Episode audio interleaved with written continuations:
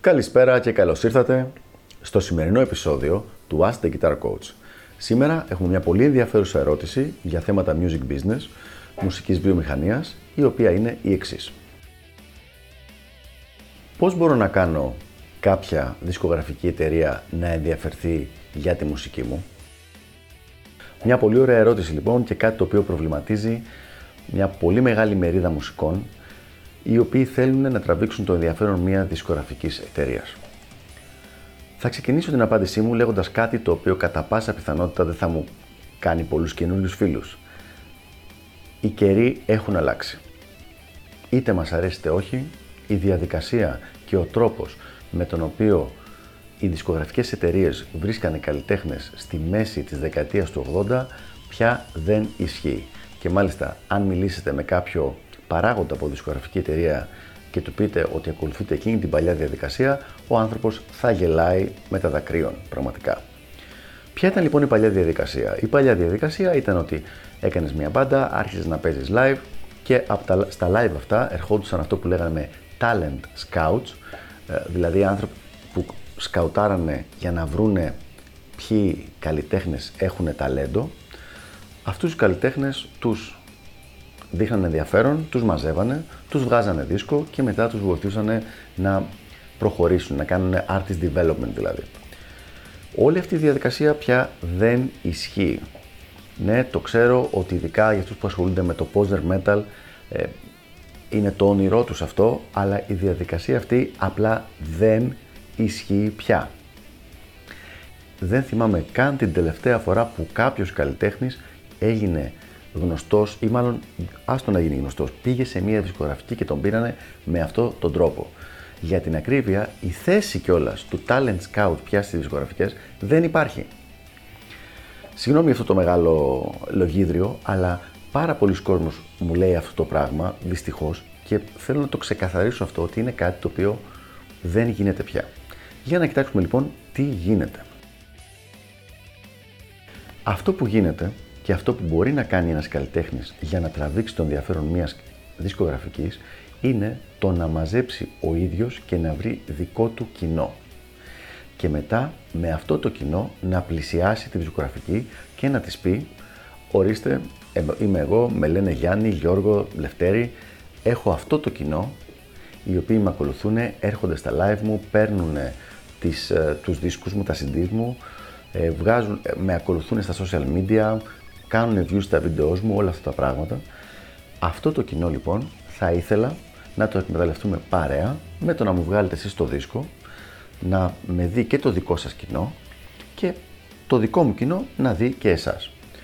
Αυτό λοιπόν είναι μια τελείως συμβιωτική πράξη όπου τα δύο μέλη, ο καλλιτέχνης και η δισκογραφική εταιρεία συνεργάζονται.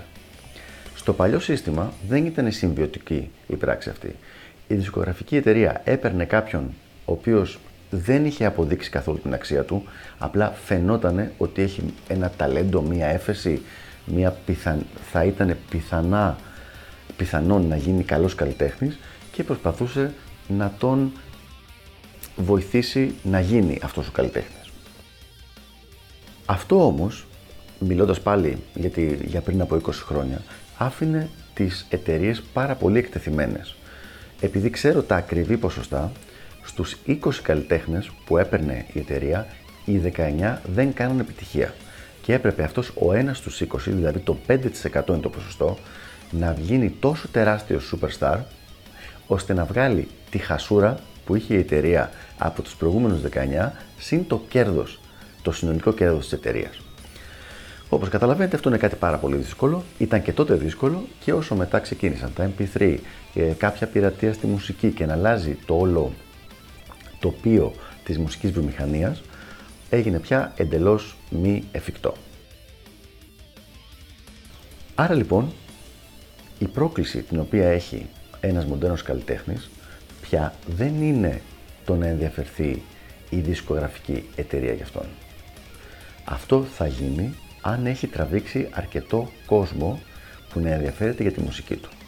Μπορώ να εγγυηθώ ότι αν με κάποιο τρόπο ο φίλος που έκανε την ερώτηση έβγαζε κάποια δικά του κομμάτια, είτε κιθαριστικά είτε οποιοδήποτε είδος παρακλάβη της ροκ μουσικής και είχε 200.000 fans οι οποίοι τον ακολουθούσαν και οι οποίοι αγοράζανε το κομμάτι αυτό που είχε βγάλει εκείνος και οι οποίοι δείχναν ενδιαφέρον και ερχόταν στο live του και όλα αυτά, είναι πάρα πάρα πολύ, είναι όχι απλά πιθανό, είναι πραγματικά σίγουρο ότι παραπάνω από μία δισκογραφική θα ενδιαφερόταν γι' αυτόν. Αντί όμως γι' αυτό, τι ζητάμε συνήθως εμείς οι κιθαριστές και γενικά όλοι οι μουσικοί. Θέλουμε να βρούμε το κοινό μας μέσω της εταιρείας, το οποίο είναι κάτι τελείως διαφορετικό. Γιατί, γιατί μεταφέρει το ρίσκο πάνω στην εταιρεία. Μα η εταιρεία είναι μια επιχείρηση. Δεν θέλει να έχει ρίσκο. Αν η εταιρεία ξέρει ότι ήδη έχεις 50, 100, 200 fans, το ποσοστό ρίσκου της πέφτει πάρα πάρα πάρα πολύ. Άρα λοιπόν, τι πρέπει να κάνεις εσύ ως μουσικός, να προσπαθείς να αυξάνεις αυτό που λέμε το fan base σου, δηλαδή τους πόσους, πόσοι άνθρωποι σε ακολουθούν. Αυτό σημαίνει απαραίτητα social media, αλλά ενδιαφέρονται για τη μουσική σου, την ακούνε, μπορεί να την κάνουν share, μπορεί να την αγοράζουν, όλα αυτά τα πράγματα, ώστε όταν πλησιάσεις μια εταιρεία, να μπορείς να της δείξεις ότι όντως έχεις πετύχει κάποια πράγματα και να μην είσαι αυτούς που περιμένουν απλά ε, ένα, μια χείρα βοήθειας από την εταιρεία για να σε βοηθήσει να αναπτυχθείς εκείνη μεταφέροντας το ρίσκο πάνω στην εταιρεία. Αυτά λοιπόν για το συγκεκριμένο θέμα.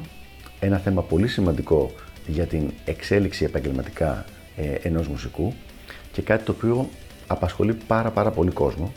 Ελπίζω να βοήθησα και τα λέμε στο επόμενο επεισόδιο του Ask the Guitar Coach. Γεια χαρά!